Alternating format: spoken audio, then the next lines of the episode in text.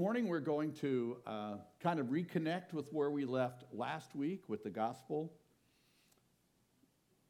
I uh, just spent about a week in Colorado Springs. This is an annual missions meeting. It's called the MLM. It's Missions Leadership Meeting, I think is what it's called. Um, normally I go there and basically you're working night and day with different teams, different people from all over the world. And and so I come back really kind of exhausted. Something a little bit different on this trip. We still work night and day. We still worked with people all over the world, but this time I got a powerful amount of ministry. Amen. And uh, you know there is there is nothing that makes the world better than encountering Jesus in a way that just changes you. And you know. Uh, and there's often not a place for pastors to do that readily. And, and that's not true that I can't find ministry here. I do. Uh, but I just wanted to share that, you know, it was, it was real life giving for me. I'm going to share a few stories uh, about the trip uh, that were just really powerful. We're meeting with people of God uh, from all over the world that are really a part of the vineyard. And this message is a place for the gospel in our religious um, and philosophical reality. Now, last week I shared with you that you know we can look at the world, we can look over history, and we see something is terribly wrong with mankind. Back through history, you can't find a place where people don't see genocide as a way to make the world a better place. If we can just wipe out that group of people right there, or if we can wipe out this group of people, because they've always been mean to us, they've always been ugly, uh, they're, they're blue collar, they're whatever you want to call them. Uh, they're Wall Street greedy people. You can pick your label. And very often, many of the people here, your heritage and your history, somewhere along the way, people wanted to exterminate you to make a better world. And over the years, we have developed really sophisticated societies if you look at the internet system, the road system, uh, all the systems of the United States, how sophisticated we are as a city, how we can move enormous amounts of food or water or oil or gas. We can reroute rivers. We can send things to space. We are highly educated compared to history. We, we have a social network. We know how to clothe ourselves and, and we can drive fancy cars. And now we have cars that do 250 miles an hour.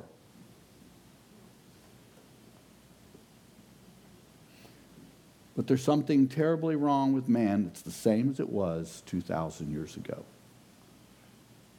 And with all the things we figured out, we have not figured out how to fix man. And that's kind of where we had it last week. And we looked at what Jesus, when he comes on the scene, him and his followers, he said they did not come to introduce a new religious system or adopt a new type of morality or a new philosophy or a theory about the world or how it works or how we could know things or how we should behave. They didn't come selling any of that. See how that's very different than the construct we're used to. And then, very boldly, the Bible and Jesus declare what I'm calling the first declaration. It's not really the first declaration, but it's the first in my list. A declaration that mankind has a problem and that mankind will not be able to fix it. Mankind does not have the capacity to fix that problem. And then it goes on to boldly declare what that problem is, and God calls it sin, which is separation from God separation from His glory. And you realize that when we are separated from God, we also separate from the very thing that gives us our identity, and we become lost. Romans 1:23, we read that last week. We've all sinned, we all have this separation, and we fall short of that expression of who God is and who we were created to be. The second declaration is the solution that Jesus and the Bible declare, and that God will provide a way for mankind to be restored in relationship with God. God Himself will come and fix that separation. He will do what mankind has no ability whatsoever to do. We read that. It says, by, by faith, we receive this gift of righteousness, this, this gift of the elimination of separation in Jesus.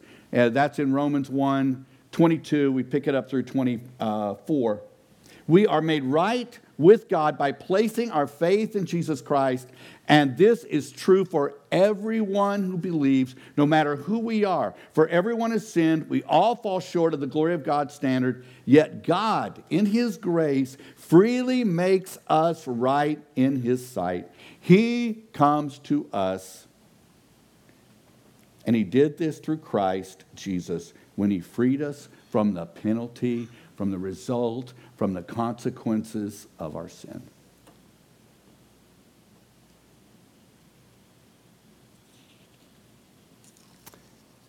The third declaration the Bible gives us is God's motive.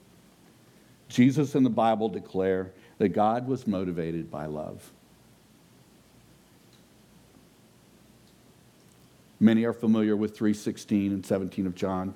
For God so loved the world, loved the people, all of them, that he gave his one and only Son. Whoever believes in him shall not perish, but have eternal life. For God did not send his Son into the world to condemn the world, but to save the world through him. when we when we shared this last week and we talked about this, the dilemma for us to get our arms around the true message of the gospel. And one way I, I kind of brought the gospel down to a very basic message is I kind of shouted out, you know, if you were in a cafe, a, a pub, a bar, wherever, and, and somebody came in shouting, God is walking with man. God is walking with man. Most of us would go, What? What's that about? What's going on? We, we might want to get up and check that out. What does that look like exactly? I found it interesting that after shouting that a few times, we have, how old is Wyatt? Wyatt, how old is he? We have a four year old who was in the nursery. Uh, and we do have a speaker over there, but his father texted me Sunday night and said uh, Wyatt was sitting at the table during dinner and all of a starts, sudden starts shouting, God is walking with man. God is walking with man. And he kept shouting it at the table. I tell you, he's a prophet, don't you think? Yes. And Nathan makes a comment. I don't know that he knows what it means completely yet, but he knows to be excited about it. God is walking with man. It's the craziest thing. God crossed the line. You see, religions are about us crossing the line. Religions are about us figuring out what we're going to have to do to please God and work and trudge and crawl and beg our way across that line. And God says, You will not make it. I will come to you. Stop. Stop it. Because every time you attempt the line, you create a religion to try to get you there. You try to create a moral code. You try to create something that's going to make you a better person. It's what we do. It's the thing we can get our arms around. It's why we can't get our arms around forgiving people who are not sorry. It's why we can't get our arms around people who do commit genocide. It's why we can't get our arms around people with really incredibly terrible and tragic behavior.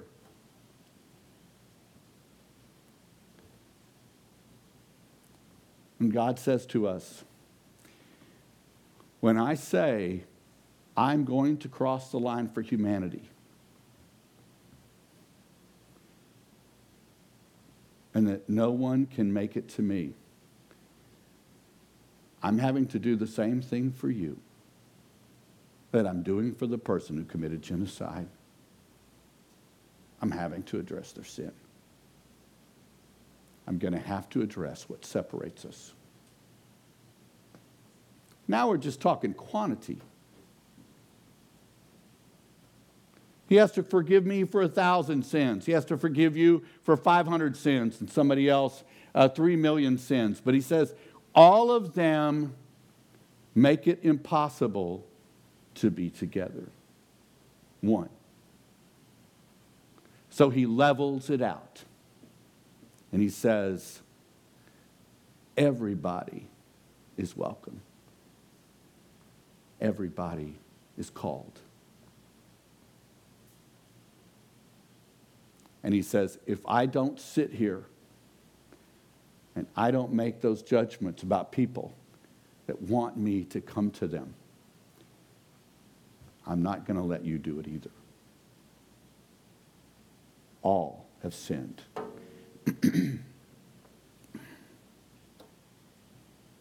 you see,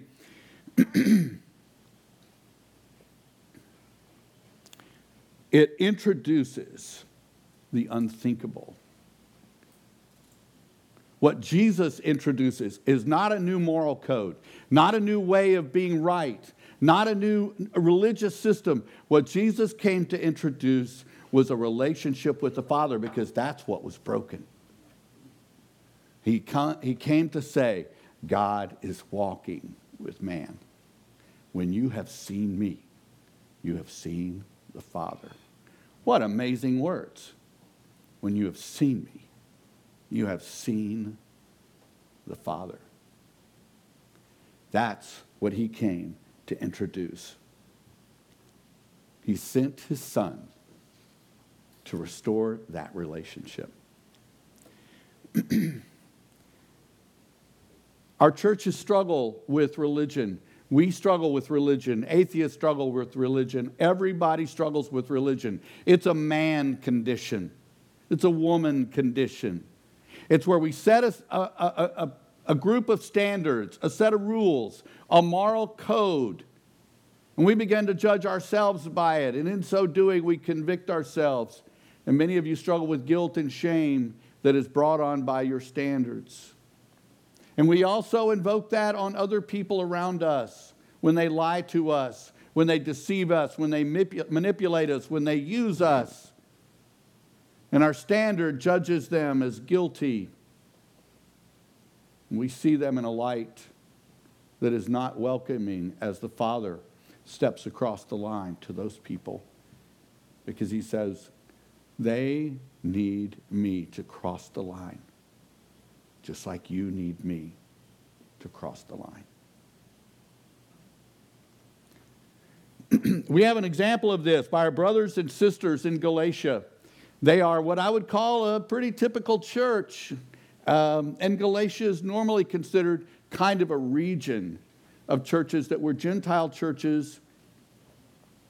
But you see, the Galatians had come into a powerful relationship with the Father through Jesus Christ. They had accepted the power of Jesus Christ. They had experienced, many of them, the power of the Holy Spirit. There had been people that had been healed, people that had been touched, people that had been restored. But you see, people said, now you have to keep the rules too. And so they began to embrace these rules as a part of making that faith complete. Do you hear the problem? We have just taken relationship and we have set a religion on top of it. And if you believe in Jesus Christ, you will be saved, and you must do these things for that salvation to be complete. But that's not what the Father did. The Father crossed the line, and He came to man because man couldn't come to Him. So we see our brothers and sisters, and I'm just saying, they struggle with a typical condition as we struggle with. and Paul has some challenging questions for them. Starting in Galatians chapter 3, we're going to pick up verse 2. He says, Let me ask you this question Did you receive the Holy Spirit by obeying the law of Moses? Did you receive the Spirit of God, the actual presence of God inside you? Was that introduced into you by following the rules? Were you good at the rules that day and you punched in? You got it. You know, that day you managed to not do this, not do this, and bang, the Spirit jumped in you. He said, Whoa, I got it. High fiving yourself. Finally, it's like two years. I've been trying to get the Spirit. He says, Of course not. You received the Spirit because you believed the message you heard about Christ. You believed the message that said, God is walking with man, and he's here to walk with you. They believed it. And it's in that moment, in that moment, the Spirit came in, not because of something they did, not because of something they owned, or they had done, or they were going to do. It had to do with they accepted the personal gift of the Father. And they accepted it and they walked with God. It's too simple, isn't it? I mean, there has to be some rule somewhere, right? There has to be some obedience to code somewhere.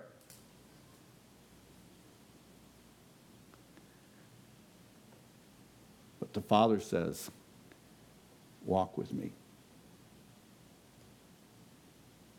Walk with me.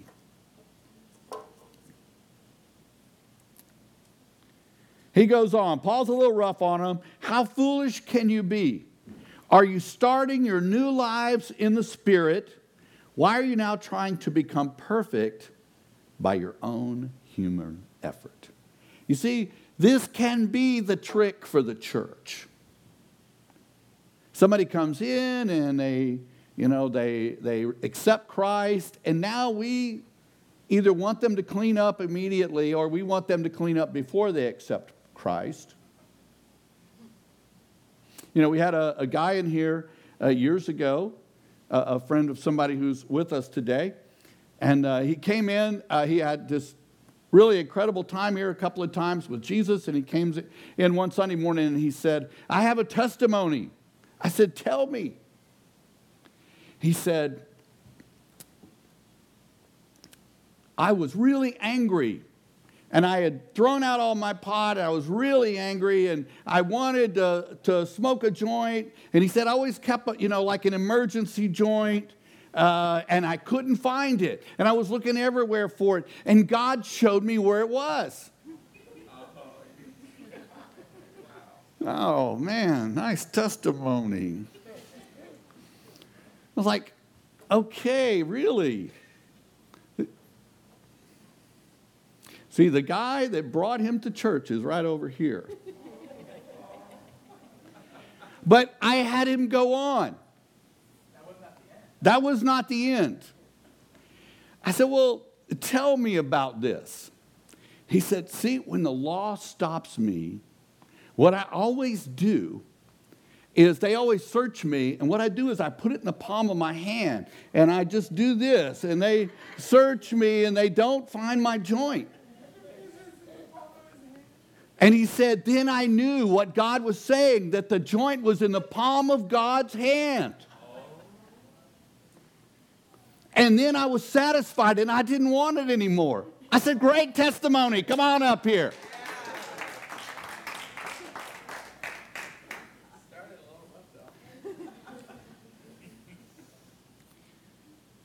We're in all kinds of places when we say yes to God. We have all kinds of testimonies that are real. You know, when God walks with man, God does not expect it to be a good, clean experience. We're really pretty scary on the inside.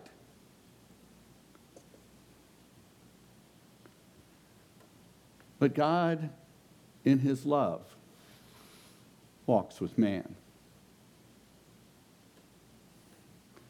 And at least one time, I believe with all my heart, he held somebody's joint in his palm and made them feel better, back in control, because the one they walked with was with him, understood him, felt him, knew him.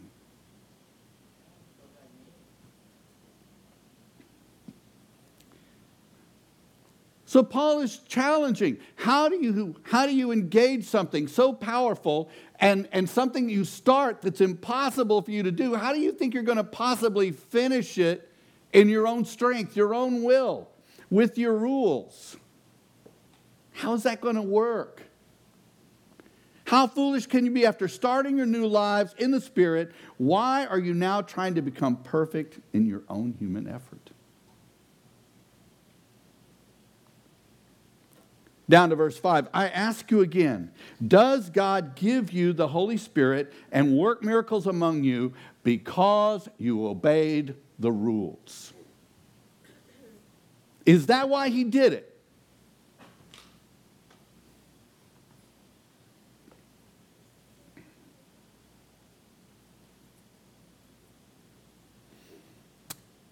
It was because you believed the message you heard about Christ, that he came so you and the Father could walk together in relationship again. now, the cool thing about this is God begins to restore this, and he meets us where we are. And he takes all the rules and he says, Don't worry about rules. Walk with me. Keep it simple. Walk with me. Will that create some guidelines of life? It will. Will there be like a way the Father is in his character, who he is, that when you walk with him, you're going to be taking on some of those things. You're going to be challenged by some of those things. That's true. But he doesn't use guilt and condemnation to get you to be like him. How he does is he says, Walk with me. See who I am, experience me, and that will change you from the inside out.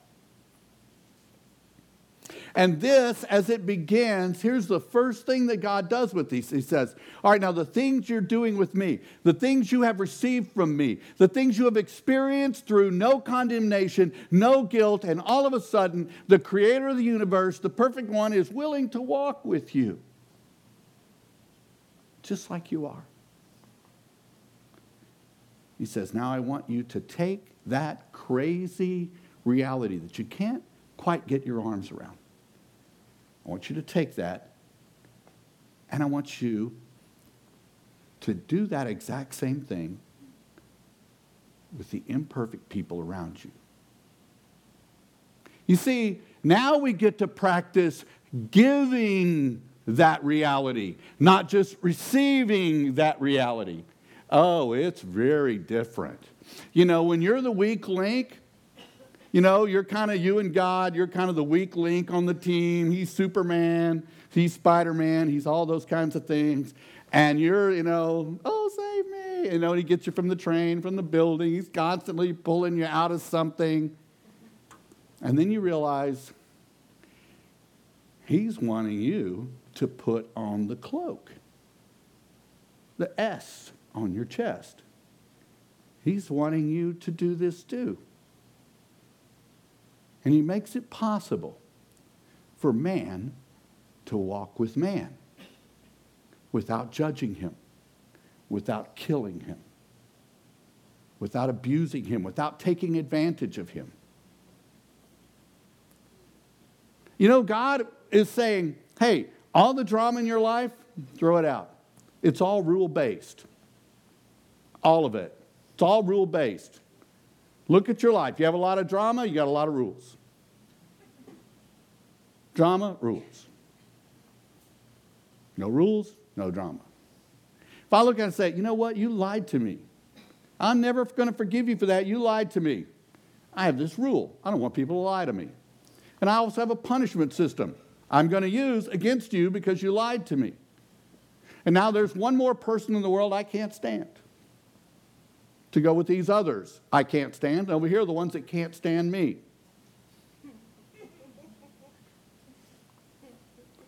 And God says, all that goes away because we walk together.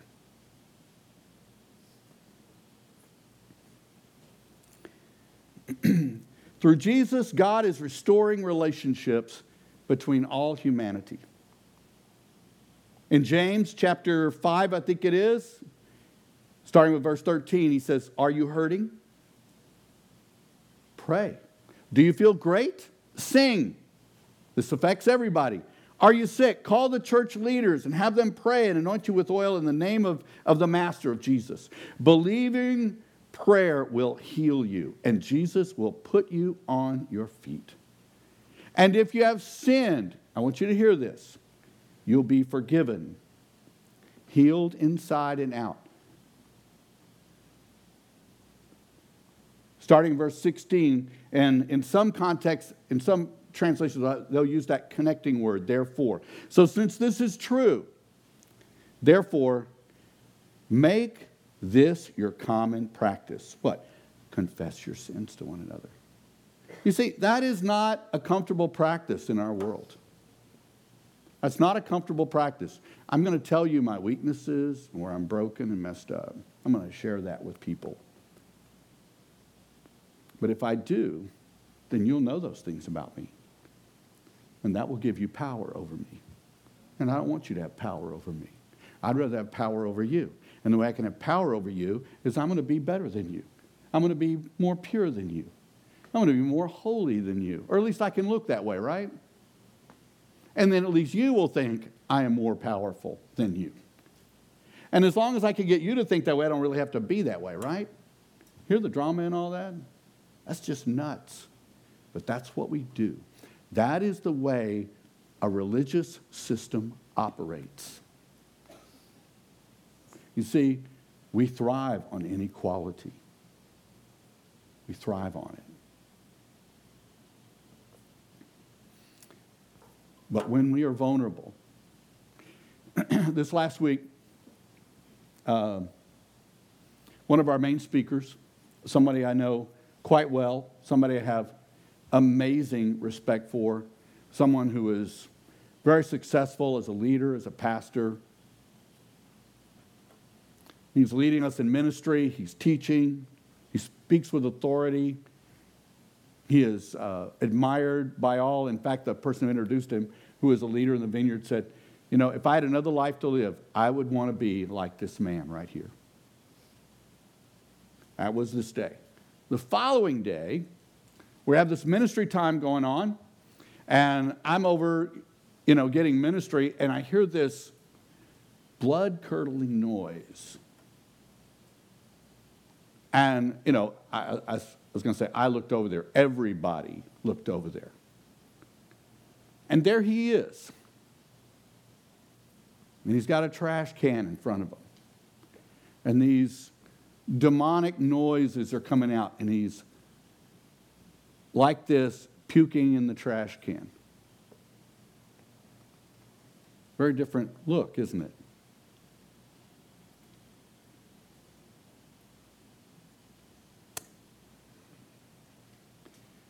You have to be really transparent and trusting God if you're going to get that kind of ministry in front of people who respect you and admire you. You see, it made me admire him more. I was talking to him the next day, and uh, I said, I really appreciate your leadership, especially last night. He said, You mean when they were casting the demon out of me? I said, That's exactly it right there. Because you see, there's a place for you in the lineup of God.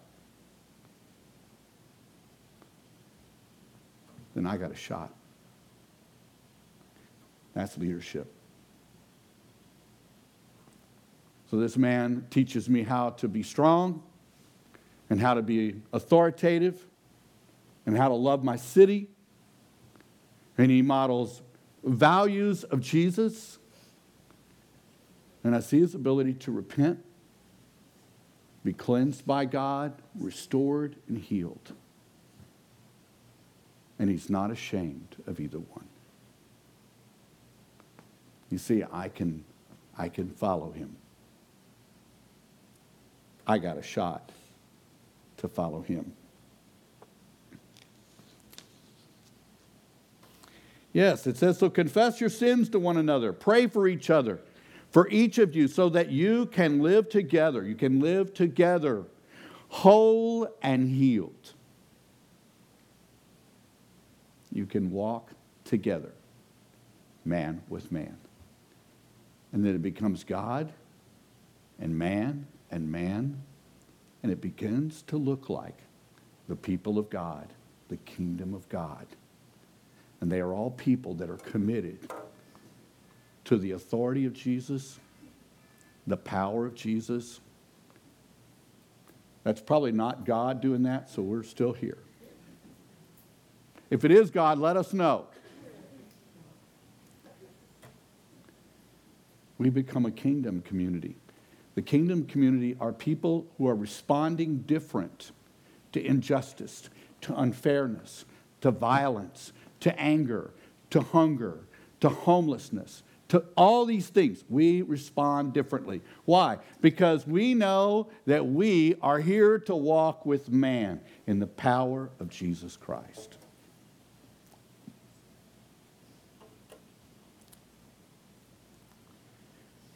Therefore, if anyone is in Christ, he is a new creation. A new creation has come, the old has gone. The new is here. Those are powerful words. God is walking with man. It's new, it's different. Yesterday, I, flew for the first time, I flew Spirit Airlines. I'd never even heard of them a week ago, but they had a really cheap ticket. Uh, coming back from Denver. And, uh, you know, checking in uh, was a real hassle, and I felt like they were trying to you know, fool me into paying them more money. at like four or five times, it was complicated going through this thing. Here's my opinion of this airline, like this. It's going down.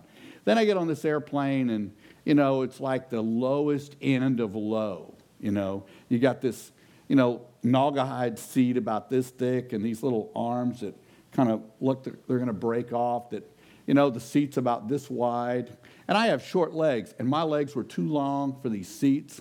This lady sitting next to me, we're all kind of like this, you know, sitting there. I'm thinking, I really hate this airline, you know. And they come through, you can have water, coffee, beer, whatever. Everything costs money. You get a cup of water, it costs you money. They're coming through there. They never stopped once that I saw. Nobody wanted anything. They just went down, back. Okay, that service is finished. If you want to take a bag, it's $35. That's a carry on bag.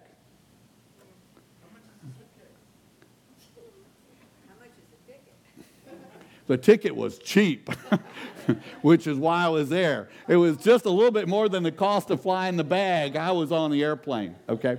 Still, I'm not pleased. Still, I am judgmental. I am, I am, you know, like this, sitting in my seat. You know, my posterior's gone to sleep, and I'm like this, you know, and I'm like, I don't like this airline. I want to fly on a real airline. Then the lady comes in and she says, Hey, you should buy our credit card. You should get our credit card. If you do, you get enough miles when you get this card to make three round trip tickets, uh, three round trips, anywhere they go in US, Central America, and South America. All of a sudden, I'm interested. And then if you if you take it today, you'll get another 2,500 miles, which adds like two more round trips. Now I'm very interested. So I call the lady over there. I got one for myself and Melinda. I've never done one of those credit card things. I think they're a ripoff. I'm going through the fine print a little bit here, and I'm thinking, I love this airline. this is great. We're going to wind up with like 10 round trip tickets for free, no blackouts, anything like that. I'm going, woohoo, let's fly Spirit. You know, I'll take a pillow for my backside and. Uh, You see, I could be in a restaurant with burnt coffee, bad food, bad company. It's noisy and it's hot. But when somebody steps in and saying, God is walking with man, when somebody asked me what happened at the restaurant today, I would not even remember the coffee or the temperature or the company. I would remember it was the moment that I found out God was here walking with man.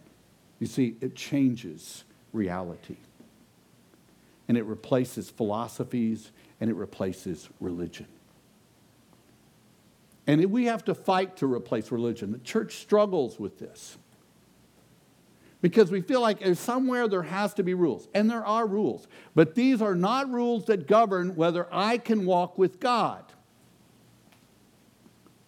And these are not ways for people to judge whether I do walk with God. Therefore, if anyone is in new Christ, the new creation has come, the old has gone, the new is here. All this is from God, all of it. It wasn't because you were good. It wasn't because you memorized some verses. It wasn't because you told the truth. It's because God is here. It's from God who reconciled us to himself through Christ. He reconciled, He brought us back together. He crossed the line. And He brought us together to stay. He reconciled. He put us back together like this. And the scripture says that that relationship is without condemnation and it's without fear. Have you any of you, you know, just when you're struggling with sin, unbelief, anybody ever been afraid? You do something, you go, oh, man, I'm, I'm worried. I mean, did God ditch me on this one? You know, have I lost my salvation? Was my salvation ever true? I couldn't have done that and still been saved. Those can't go together. You hear what that is? That's a religion. That's what that is. It is a self disqualification, a self condemnation that comes from a paradigm or a construct of rules. And Jesus says, What I save is saved. Paul says, No one can pluck me from the hands of the Father. It talks about there's no power on earth or below the earth or above the earth or in the earth, from the past, the present, future, demons, whatever, that have the power to separate me from the love of God. I can't even do that with my stupidity and my arrogance. That's why they call it good news. It's kind of like, okay, if you're working to follow him, you really can't screw this up.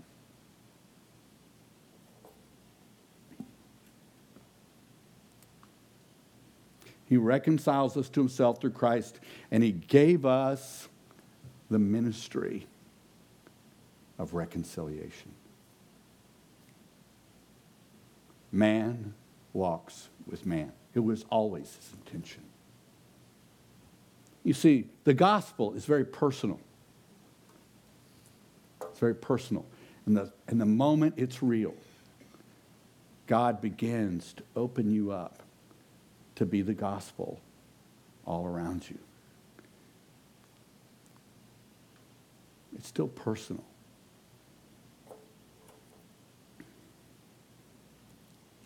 He gave us the ministry of reconciliation.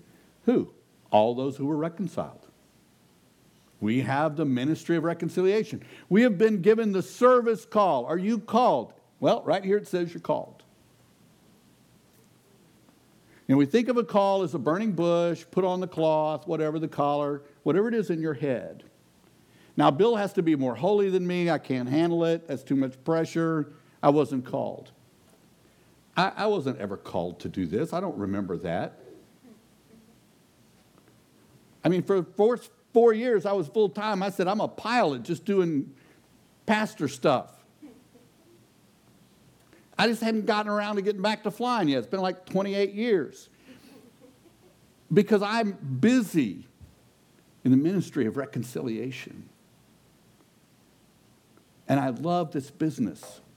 You know, I was in, we had about 225, 230 people there in this room, and they're talking about the gospel. And I'm looking around the room because I'm getting excited as they're talking. I mean, my, my chest is feeling it.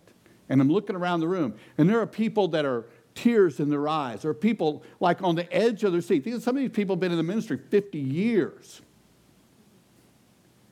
Some are young, some are old. But what I saw kind of in common in the room is everybody was impacted by somebody talking about this good news. I thought, I get it. It never gets old.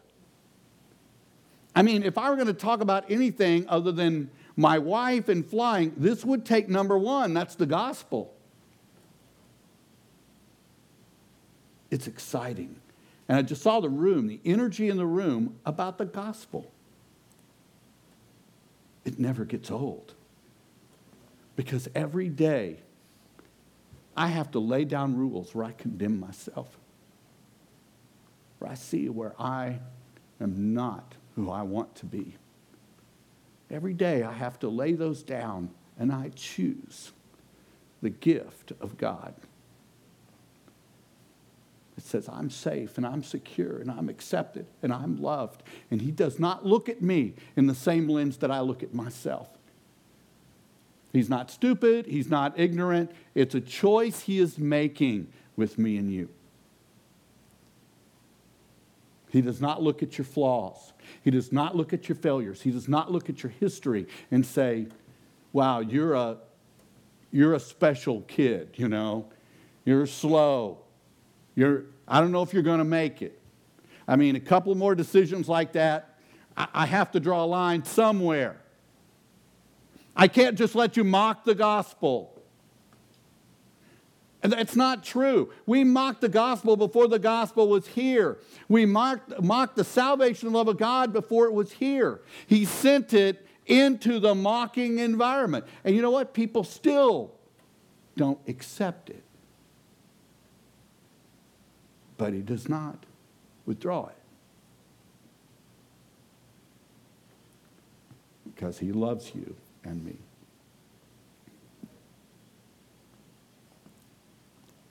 He gives us the ministry of reconciliation. That was God reconciling the world to himself in Christ, not counting people's wrongs or sins against them, not holding the effects and the consequences of separation against them. He sets them free. And he has committed to us the message of reconciliation. Just like Wyatt, we can start shouting, God is walking with man. And it's the best news there can be.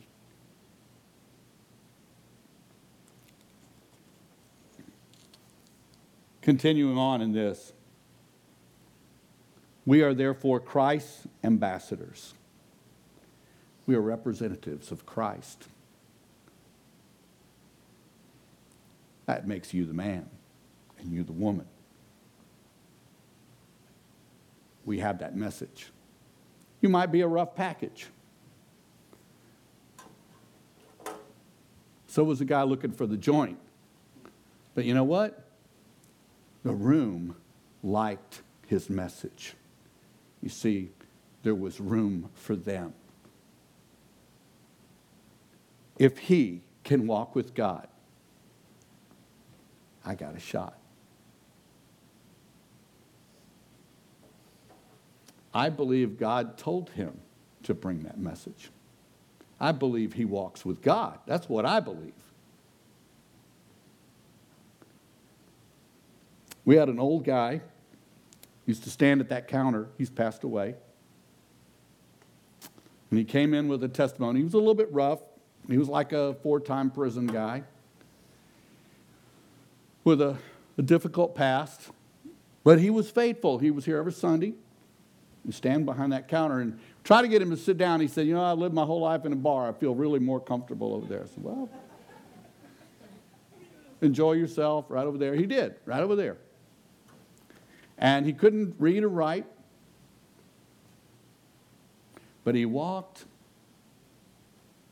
with Jesus. We were at a leaders meeting up here one time. We were over on the other side, we're meeting.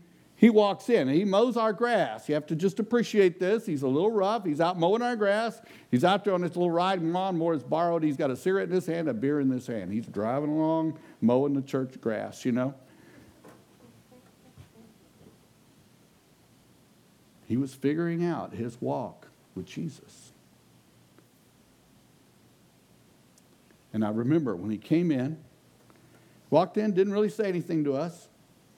And we had a cross standing in that corner. And he went down over and he laid down face first to worship Jesus in front of that cross because Jesus had provided for him a new vehicle. And that was a witness to all of us of walking with the Father. His language was a little bit colorful sometimes, and so he wanted to give a testimony to the church. I said, okay, we, we love that. Think through it a little bit on the front end. Don't get too excited in the middle so we can cut some of the words out that, you know, might be less receivable by some of the crowd here. He smiled, no teeth, and he did a great job on his testimony.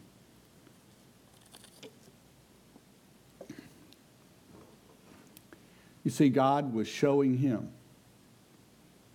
that man can walk with man.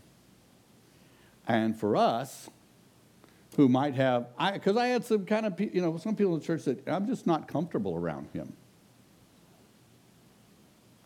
I said, well, I think he's pretty safe. He's walking with God. So maybe that's something God is working on you with.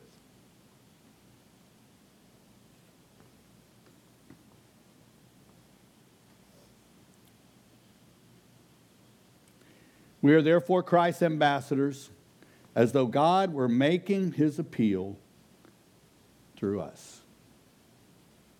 How does that make you feel? God is making his appeal through you and me. You are the established voice, face, and hands of the Father walking into a pub, walking into a restaurant, walking into a car dealership, your school, your home. See, we carry that. Is God reckless to give us that? Well, in our real world, He is. You're going to use Him? That's not going to work well, God. I know Him. He will not shine for you in this moment. And God could look at me and say, Bill, do you want to talk about all the times you did not shine very well for me in a particular moment? I paid the price for you, and I'm paying the price for him.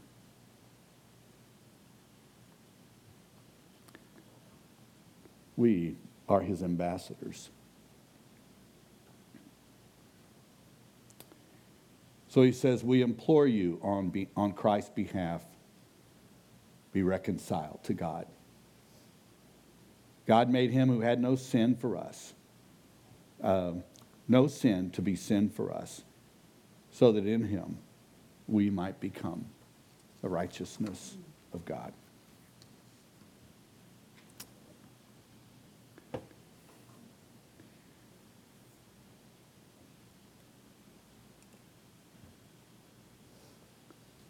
We become the righteousness of God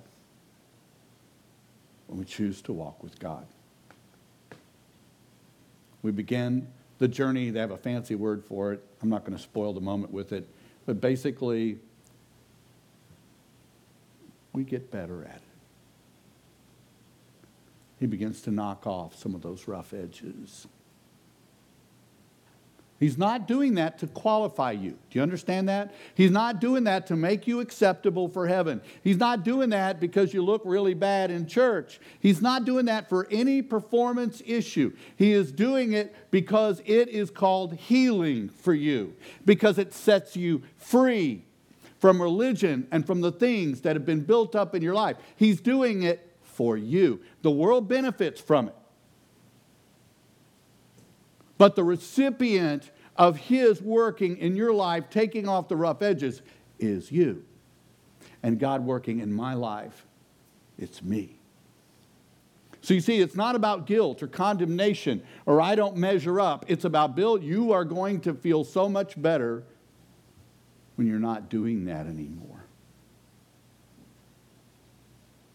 And if I can get past being accused of being a liar, or a thief, or whatever it is in that moment that I feel from God, and I can say, I would love to not have that in my life anymore.